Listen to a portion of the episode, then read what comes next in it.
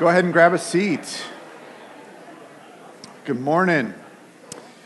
Hey, uh, thank you so much for, for saying hi to somebody. Uh, my name's Tim. I'm the lead pastor. It's really, really good to be with you this morning, and I, it's really good to have the sun out. Uh, if you didn't know that, the sun is out. It's, it's uh, shocking and wonderful and surprising. I had a really good friend uh, get, get married yesterday and uh, decided to do an outside wedding. So um, yeah, you know, it can only get better. I mean, marriage can only get better. Start there, and then, and so, uh, yeah. Hey, uh, so good to be with you. Thanks for thanks for being here, and and again, uh, that's just so fun to talk about what God's doing at uh, in the midst of the lives of college students in our midst, in our city, and in our church, and and then also with a with a really difficult news that that uh, uh, Concordia University is is closing, and all of that, and so. Uh, thanks for joining uh, together and, and, praying for, uh, for all of that uh, this morning. It's, it's so important. And so, just, yeah, when crazy big news happens like that, it's very disorienting. And so, we've got students and alumni and faculty and, and staff that are, are impacted by that within the life of our church. And uh, so, yeah, it's, a, it's been a hard week in that, in that way. Um, if you don't have a Bible, find a Bible. Feel free to grab one on the side here. Um, we're going to be in uh, 1 Corinthians this morning. Um, but before we, we get there, would you, uh, would you stop with me just for a moment and, and pray? Let's go to God together and ask Him to, to guide us and lead us as we go to Scripture.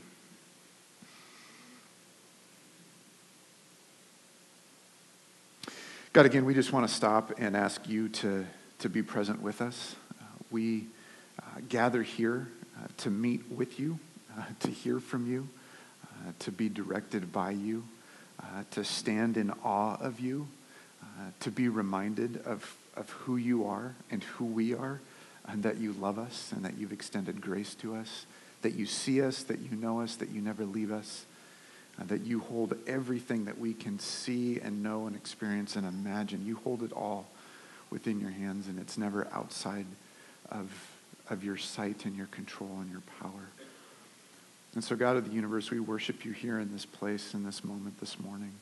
And Holy Spirit, we ask, as we've already sung, that you would, you would come and move in this place and that we would be changed because you're here. Uh, that you would awaken our hearts in new ways. That you would sharpen our minds this morning. That you would comfort our souls. Uh, that you would do what only you can do in this place. And Jesus, we declare that you are our King and our Savior and our Redeemer that you came to us here, that you lived, that you were executed on the cross, that you were crucified, you were buried, and that you rose again.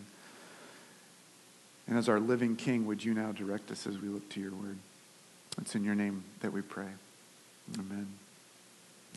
The heart is where Jesus begins his revolution. That's been the title of our series, and we've moved through this for a number of, of weeks now, and we'll continue to uh, up until Holy Week. And the, the hope and the desire, and where how God led us, was that we would actually look uh, deep within who we are, to the very core of who we are. As the Bible talks about the heart, it's, it's got a very specific uh, idea in mind, and, and we can have a lot of different ideas of what the heart is. Scripture talks about the heart as the very core of our identity, the very core of, of who we are. It includes our will. Uh, if you've never thought much about your will, it's actually has to do with your power. My power, your power. You have the power, we have the power to make decisions, to act, to move. That actually comes from our heart. Scripture says it this way in Proverbs chapter 4, verse 23. Above all else, guard your heart, for from it everything flows in your life. So, who you are, what you decide, how you go, how you interact with others, how you see yourself, how you see the world, how you see others, it all is generated in some sense from our heart, the very core of who we are. Not the organ that pumps blood, although that's where the, the ancient idea came from, under, understanding that life flows from it physically, biologically, but that are deeper than that, the very core of, of who we are in our person, that part that can't be contained just by the physical body that we, we have. And so, Scripture, the Bible talks about the heart. It's the core of who we are. And we've been talking about that for a number of weeks. And a couple of weeks ago, we asked the question of if, if, our, if our heart and our, our longing and our desire and our will directs our life, and God says that He wants to come after that first because that's more of who we are than anything else, and He loves us, then how do we begin to direct our, our hearts towards Him. It's actually a, a supernatural thing that, that Jesus would capture our hearts. But what's our role in that? How can we play a role in that? And last week we looked at just saying that Part of it is being open to the Holy Spirit working in our lives. And, and this week, I want us to look at a situation, um, a, a, a, people, a, a few people, a group of people, a young church got off track at a very key place in their life in regards to their heart. That their heart started to get divided, that it started to have multiple things to go after, that its power was divided, and it started, it knew Jesus at one time and then started to look at other places beyond Jesus. And so in, in the book of 1 Corinthians, which is actually a letter written by a guy, Paul, in the second chapter, if you haven't found your way there, find your way there. First chapter, uh, 1 Corinthians chapter 2.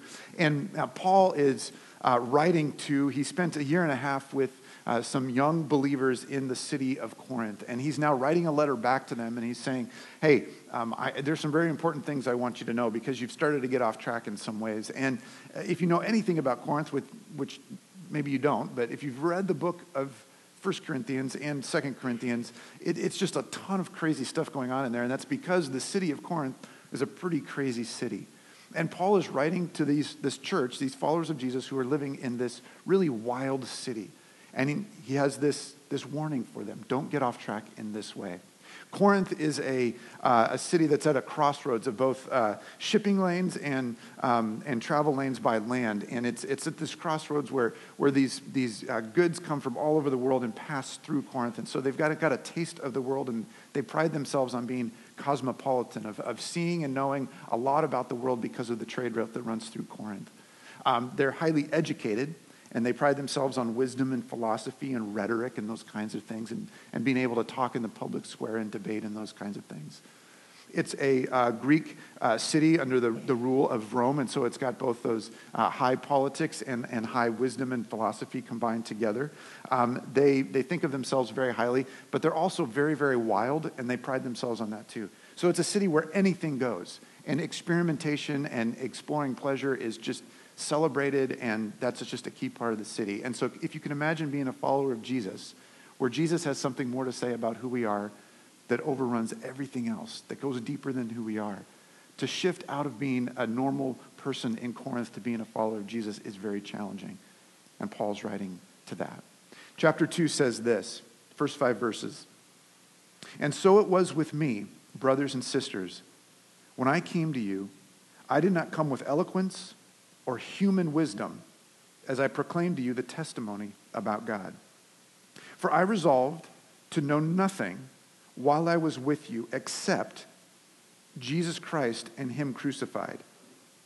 I came to you in weakness with great fear and trembling. My message and my preaching were not with wise and persuasive words, but with a demonstration of the Spirit's power so that your faith might not rest on human wisdom, but on God's power. Paul, Paul shows up in Corinth and he's, he's coming to Corinth from another city. Uh, and he's coming from a city called Athens, which we've, we've all heard of. A historic city, um, still there today, uh, still influential even in today, and, and all the more so then. And he's come from Athens, and he's not had an easy time in Athens. Athens has been very, very difficult for him. It's similar to Corinth in many ways. And, and he's tried to, to debate, and he's tried to reason, and he's tried to use his exceptional skills of rhetoric. And, and Paul himself is this educated guy. He's, he's born a Hebrew, but he's born in a, in a Greek city, and he's a Roman citizen. And so he's kind of had the lay of the land of all of it. And he's privileged in that sense that he's been educated that he's had many opportunities, and he rose quickly in his own ethnicity and his own, as a Jew. He rose quickly and was an influential, was what's known as a Pharisee at a young age, kind of the youngest of the whole crew, and they looked to him because he was so exceptionally gifted. And he started out early in his career persecuting the church and trying to kill Christians. And the reason he was doing that is because they were following Jesus. And having studied the, the Torah and the Old Testament, he knew Jesus is, is not God by his belief. And then all of a sudden, something happened. Um, he's in the midst of pursuing and trying to kill Christians. And Jesus shows up and says, Hey, these are my people, please stop. Or, or something along those lines. Paul meets Jesus. The resurrected Jesus shows up and talks to Paul. And Paul's life change is 180 degrees. It goes in completely the other direction. And he gives up his post as this influential Pharisee. And he goes against everything that he had been saying, not everything, but many things that he had been saying before and saying, no, Jesus is actually the real deal. He showed up and he told me so. And so here's this highly educated person, highly influential, way beyond his years in influence already as a young man. And he says, I'm going to I'm going to walk away from all that because I've encountered Jesus. I've met Jesus personally, and so I'm going to follow Jesus. And then he starts traveling around, no longer as an influential educator and teacher and, and spiritual leader, but as a tent maker, making tents. That's how he's making a living. And telling people in new city after new city after new city about Jesus and saying, hey, follow Jesus. He's alive, he's real, he's the Messiah. And so these churches would form, and he would go from city to city. Coming from Athens, that didn't go well for him. He was leaving kind of beat up. He arrives at Corinth and meets a couple people, and they come to faith. And then a couple more. And they form this young church in Corinth. And after 18 months, he leaves, and the church goes on. And he writes back because he hears that they're struggling. And he says this to him. He says, Hey, remember when I showed up there? I didn't show up and, and impress you with all of the ways that I can talk. He says, I didn't use my uh, great, great skills of rhetoric and wisdom and philosophy and engage you in that way. I didn't, um, I didn't use eloquence or human wisdom. I proclaimed to you the testimony of God. And he says, I resolved to know nothing, nothing. I, I, I knew nothing except this, this one most important thing Jesus Christ and Him crucified.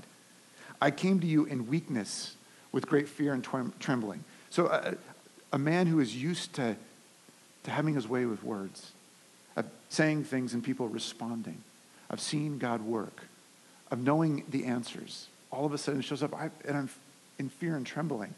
I'm, I'm not the strong person and man that I was before. I got beat up pretty good in, in Athens. And so he, he arrives and says, I, I stripped away everything. And I got down to the very core. And what's at the very core of what I had to offer you? The only thing I had to offer you was Jesus Christ and Him crucified and also resurrected. But I actually am offering you something that people don't talk about in mixed company. It's not polite to talk about execution. It's not ta- polite to talk about the, the, the, the details and the tactics and the physical experience of a person being executed through crucifixion. We don't, we don't talk about that in mixed company. That's the only thing I had left to bring. I, I brought the story of a, of a man being executed, but not just being executed on the cross, but, but conquering death and, and rising again. That's the only thing I had to offer. And in so doing, he shows up to Corinth and he does everything counter to what was expected of him. If you want to show up in Corinth and you want to be influential, start partying. You'll be one of us. We'll, we'll listen to you, we'll pay attention to you. Show up at midday in the town square and debate and beat some of our, our go to guys in the city. Hang with them, and then we'll listen to you. Have a new idea for a cult or a religion, or pull, a, pull an ancient God and bring him back into discussion and say we should follow him and give us all the reasons why and debate in public, and then we'll follow you. That's what's expected of somebody that shows up in a new town and wants to start a new cult and have a following. And Paul doesn't do any of those. He goes against how they were used to being catered to. He goes against what was expected of him. And what he does offer them, in verse 4, it says, but with a demonstration of the Spirit's power. All that Paul offers them is this is what God did in my life. I was headed this way. Jesus showed up and said, Hey, these are my people. Stop persecuting them. And by the way, this is who I am. And he, I met Jesus personally. And he changed my life dramatically. And then I went and told some other people about him, and look what happened there. And then we prayed, and God did some miracles. And beyond my ability as an orator and as an educated man, God showed up and did amazing things. And so I'm going to point to what God's done, God's power. And I'm going to tell you about that. And if that it somehow sinks through your mind into your heart and you become a changed person, then that's just further evidence of Jesus is alive and is working. What the young church in Corinth was doing was saying, Jesus has captured our hearts and we've been changed and we've formed a church and we're pursuing him and we're trying to live differently than the rest of Corinth. And yet that's really hard. And so we're drifting back into what we've known before and we're pulling in some human wisdom because we still want some street cred with our friends in our city. And so we're debating with the old things and we're thinking about and we're reading the old things. And some of them are actually participating in some of the old ways that they used to live and not living distinctly as followers of Jesus any longer. And Paul is writing to them to begin to tell them, hey, you've drifted. Come back to the one thing that we share and that we know and that really matters. And that's when you strip away everything else about your life that is the very core of who you are. Your identity is the person of Jesus Christ and Him crucified. And Paul says, Do you remember how that's the only thing I offered to you? And that's what, what changed you and how you were different.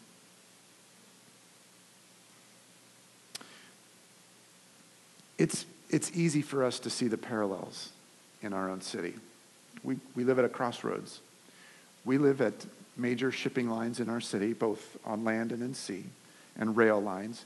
Um, we, as Portland, Vancouver metro area, um, pride ourselves on experimentation and exploring pleasure and doing whatever it is that we want or can dream up of doing. That's, that's the water that we swim in here. There's a, a high cost and calling to living as a follower of Jesus that says no to much of the water that we swim in to live a, a different kind of life. I, uh, I read a couple quotes in, in uh, this past fall. We, we taught through the book of uh, 1 Peter uh, last fall, and, and, I, and I read a, a couple little excerpts from a book that was called um, Faith for Exiles. And the subtitle of the, of the book is uh, Five Ways a New Generation, for a New Generation to Follow Jesus in Digital Babylon. And, and that sounds really cool. Let me explain what it means. Um, so, in case you want to use it, you'll actually know what you're talking about. Um, five ways for a new generation to follow Jesus in digital Babylon. Is uh, a reference to uh, a city in the Old Testament, uh, and it's, it's a contrast between Jerusalem. Babylon belonged to the Assyrians, and, and they were a powerful people, and, and Jerusalem belonged to the, the Hebrews, the people of God. And, and they lived in relationship with God, but then when they betrayed God and walked away from Him and re- worshiped other gods, God said, There's natural consequences for that. And one of those is that my blessing won't be on you and I won't protect you. And these other people came in and take over. The Assyrians come in and, and take over Jerusalem and Israel as a whole. And one of their strategies for how they would take over a people is that they would take kind of the, the, the most promising young adults in the city at that time in Jerusalem and they would take them back to Babylon and they would give them all of these privileges. And they, at the same time, they would imprison them. So there's, you know, a, a cost to that. They weren't free. But they got a nice flat downtown. They got the highest education. They got the best food. Uh, they get the best opportunities on the weekends. They were in, in, this, in Babylon. They weren't free to leave, but, but they got kind of the best of the best. And the idea was that they would so enculturate them into their own values and ways of thinking that these talented, promising young adults would grow up into influential people in Babylon, and then they would send them back into their own culture, and they would lead in a way that Babylon wants them to lead, not in the way that God wanted them to lead. Daniel is the story of this in the Old Testament, one of the stories. And so when it says digital Babylon, what it's referring to is the world that we now live in is a digital Babylon in that we live in, a, in an age of technology that is constantly enculturating and influencing us in certain ways that we may or may not see. Technology is phenomenally helpful for humanity and for the world. And at the same time, it can also be very damaging and dangerous. We know this. We might not be fully aware of just how influential it is. And so it's one of the key identifiers of, of the world that we live in going forward is influenced by, uh, by technology and the digital realities that we live in now. And so that's what it means when it says digital Babylon. I, I want you to listen to this and it's a little bit of a, of a few quotes that I want to string together, but it, it paints for us a helpful and sobering picture of not of not of Corinth, but of Portland, Vancouver in 2020, and some of the challenges on our own identity, as as Paul is calling them to. If you strip away everything, the core of who you are is, is Jesus Christ and Him crucified and resurrected. That the gospel has shaped us, that that becomes our identity as followers of Jesus. And there's a lot of competition for that. L- listen to this. Um, screens inform and connect, but they also distract and entertain. Through screens' ubiquitous presence, Babylon's, again, digital Babylon's, pride, power, prestige, and pleasure colonize our hearts and minds. Pop, pop culture is a reality filter. Websites, websites, apps, movies, TV, video games, music, social media, YouTube channels, and so on increasingly provide the grid against which we test what is true and what is real. We, we know that, right?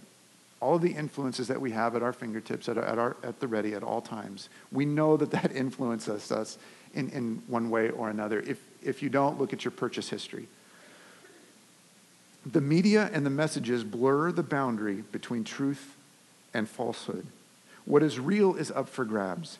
You've no doubt heard the, heard the terms like truthiness, fake news, post truth, and alternative facts. All these contests to define reality are features of the current Babylonian landscape. Screens demand our attention, screens disciple. We, we know this. I'm not, I'm not telling us anything new. We know that we're influenced. And to, to attach the word disciple to it is, is really, it stings a little bit, but it's so helpful because it shapes our thinking. And, and now, now, it can be used for good, but it can also be used for evil. And it also can be used in a way that we're not even aware. Uh, and again, sorry this isn't up on the screen, but just they do some statistics on 15 to 23 year olds. Uh, 15 to 23 years, so that eight year span of life, hugely significant season of life. Um, roughly 2,700 hours a, uh, a year, 2,700 hours a year are used on some kind of digital input or, or, influence, that we're on technology in some way. 27, so just uh, that's uh, around a quarter of, of a year, a little, little less than a third, a little, little more than a quarter. Um, so think about that a little over six hours a day, uh, this, what that averages to. Um, and you're like, oh, wow, great. does that make me between 15 and 23? Because I'd use that much. But um, no, that's just 15 and 23 year olds. You might fall in that. That doesn't necessarily mean you're that old. Um, how much of that is, is spiritual influence or spiritual content, or how to compare that to spiritual content, is uh, 291 hours per year for somebody in that age range who's actually engaged in the life of a church. That's not a lot of hours. For someone who's not engaged in the life of a church, who wouldn't even identify themselves as a particular follower of any kind of faith or religion, and certainly not Jesus, it's even half of that. So if six hours or more a day, a little over six hours a day is, is used on, on some kind of digital influence, less than 10% of that is actually on some kind of spiritual content that's pointing uh, to Jesus. Much more could be said, but the, the point is this we are on the front end of a digital revolution that is tinkering with what it means to be human. We're the front end of a digital revolution that's tinkering on what it means to be human. If you think about that for a moment, and, and, and we know this, and, and, and maybe you spend a lot of time reading and thinking about this and experiencing this. Maybe this is your, your area of expertise and your, and your vocation, and you work in this. But if we think about how technology is coming closer and closer to our very identity of who we are, that we wear it on ourselves more, we're engaged with it more, it's, it's influencing the way that we see things more and more. We know this is true. But to say it in those terms, a digital revolution that is tinkering with what it means to be human we know that we view the world largely through screens now more than ever before, and it's only rapidly increasing. That affects how we view ourselves, it affects our very identity. One more. When we consider our identity as followers of Jesus in relation to this, another digital Babylon distinctive is that being different and unique reflected in the oft repeated mantra, you do you, is among the highest priorities in the quest for identity. Our society deifies the individual's search for self expression. Ironically, however, most of us end up looking like the crowd we want to be part of. The apparent value placed on self expression is actually driven by someone else's preferences. Even when we think we're marching to our own beat, We've got an unseen drummer in our heads keeping time and making claims on our identity. Uh, not to take away, some of you are just so absolutely unique and creative.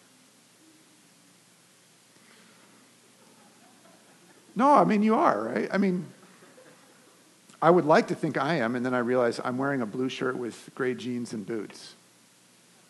So I look like a third of the people that I see in a given week. So I, I just have to admit, I'm not particularly unique. I have some friends who are very creative and unique, and um, I do. I look at them. I go, I wish I could be more like you. I wish I could do you. I mean, I wish I could be creative and, and distinct like that. And I, I, that's just not. That's just not me. But the fact is, and we, we know this, is that our ideas are shaped by what we see around us and what we look around us. And the reality is, is that in our day and age now, in the reality in which we live, gets inside of us and it can shape us. And it's to the beat of a different drummer within our head that actually is beginning to shape our identity. The truest thing about humans is what our Creator says about us that we are created with essential worth and dignity as children crafted in His image, and that following His Son, Jesus, restores His image in us, which was broken as a result of human rebellion. That our call that is absolutely against the grain of our day and age is who we are, what we are, and why we're valuable. The best message of that is from the God of the universe, not from those around us that look like us or that we want to look like, or that are giving us messages about where we've come from and where we're headed and who we are. Those are in contrast and in conflict with what Jesus says about us. And we live in a day and age that we know is seeking to define who we are and tell us that we're unique because we decide we're unique. And we get to decide who we are. And God has something very different about that to say about us. Kim mentioned earlier a, a research project called The Great Opportunity. Uh, we came across it a couple months ago. Uh, and it, it does talk about um, the reality in which our country is in. And we can translate this to, to Portland very, very quickly. Um, but what it is is it's a, it's a research project that was started by um, was funded by a Christian uh, research organization, and um, they hired a, a, a, team to do this, and they and they um, took a look at the uh, religious affiliation in the United States over time, effectively how the American church is doing in creating lasting fruit. I mean, how, are we doing in making disciples who who last in our, our current age and in the future? We've taken data from many different surveys and taken into account fertility, mortality, and immigration and looked ahead over the next 30 years. The next 30 years will represent the largest missions opportunity in the history of America. It's the largest and, fasting, and fastest numerical shift in religious affiliation in the history of this country. Even in the most optimistic scenarios, Christian affiliation in the U.S. shrinks dramatically. And in our base case, over 1 million youth, at least nominally in the church today, will choose to leave each year for the next three decades. 35 million youth raised in families that call themselves Christians will say that they are not by 2050.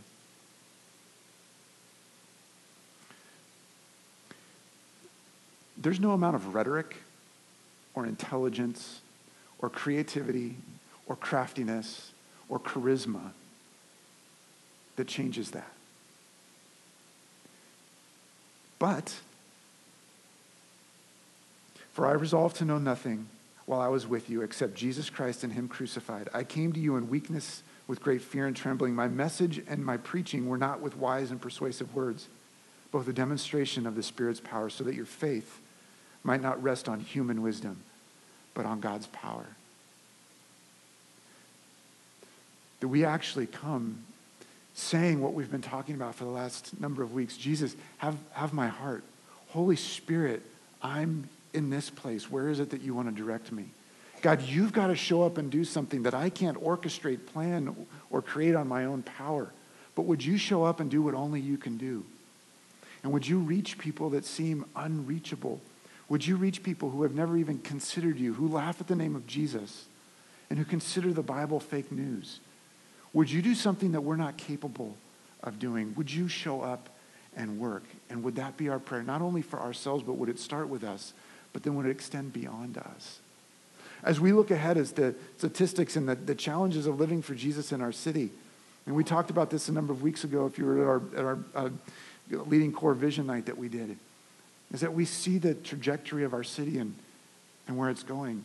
And we see not only great challenge, but significant opportunity to stand up and say, Jesus, we want to live for you here and we want to see other people come to know you. One of the things that we're, we're doing as a, as a church to step into this uh, is, and we talked about this last June at our partners party, uh, is that as we look ahead and as we look as a, as, a, as a church family and look at ourselves as a whole and look into the future, one of the great opportunities that we have is to disciple the youngest among us and to say, hey, we want to invest significantly, and not just invest in the youngest alone, but to invest in us that are our, our parents, that are parenting as, as single moms and single dads, and as teams together, as moms and dads together, as grandparents who are raising kids, any of us that are raising kids in this city, of how to do that really well, considering that we're living in a digital Babylon, and there's a constant and intensifying fight for our identity as followers of Jesus. We announced last, uh, last June that we, in the fall, we're going to begin searching for, for somebody to join our staff team. And so um, we're, we're well along that, that process. And, and actually, in the next couple of weeks, we're, we're looking at um, wrapping up a, a, search process with a, uh, a, a, pastor that's potentially going to come on staff with us. And um, a number of you will get a chance to, uh, to meet him in the next couple of weeks as we wind down that decision. Um, but adding another pastor to our team that's specifically going to invest in the lives of children and families is a key next step for us. As we look at our kids, as we look at our middle school students, as we look at our high school students, as we talked about today as our college students, we have a unique opportunity to invest in the next generation of followers of Jesus.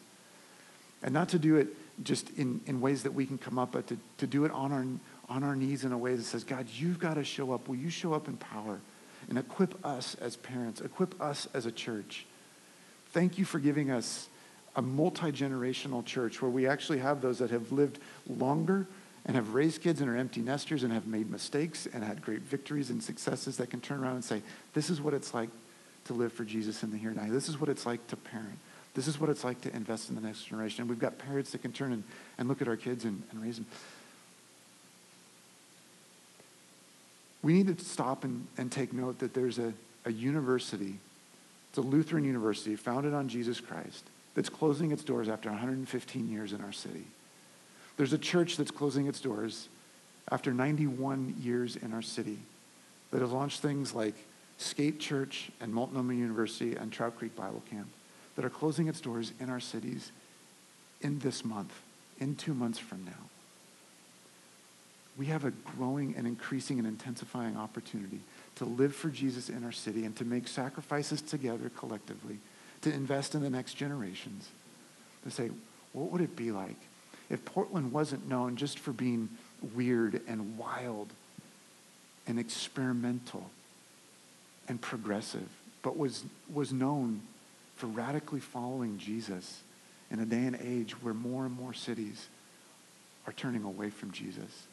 That Corinth was significantly and radically influenced because Paul said, I'm not going to come and try to impress you or, or say something that, that convinces you just in your mind, but I'm going to give you the only thing when everything else is stripped away that I have to give you, and that's Jesus Christ and Him crucified. He goes on to say this. I need to, I need to wrap this up, but I want to read these last few verses. He goes on to say this. We do, however, speak a message of wisdom among the mature who is everyone who comes to know Jesus.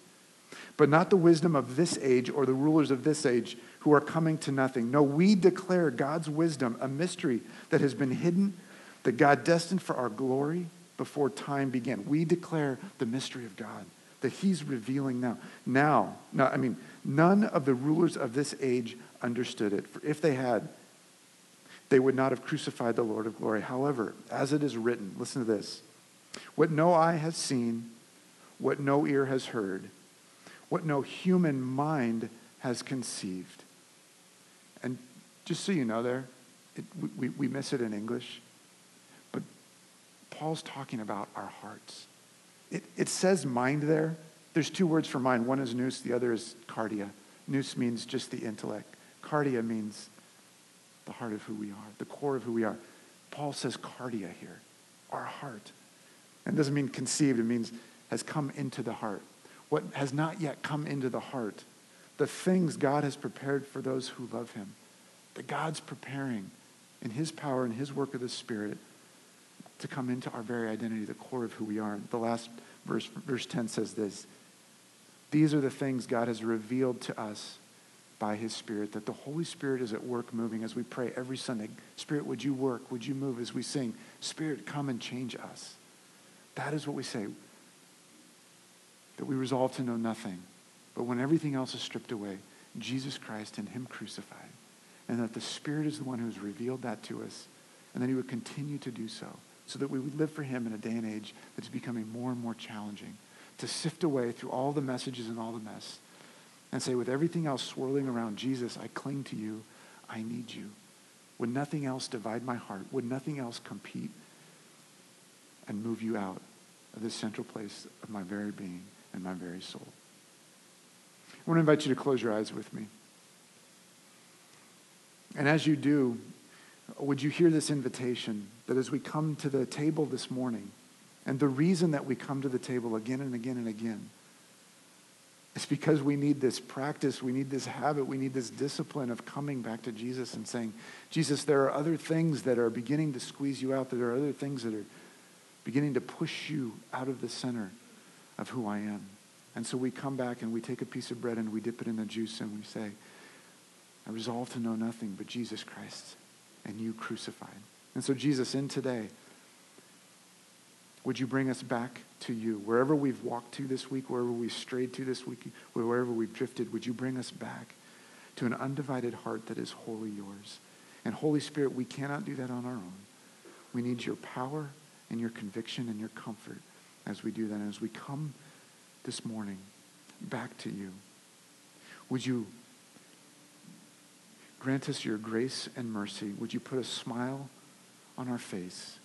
And would you give us the courage to walk into our weeks as a light for you wherever you take us this week.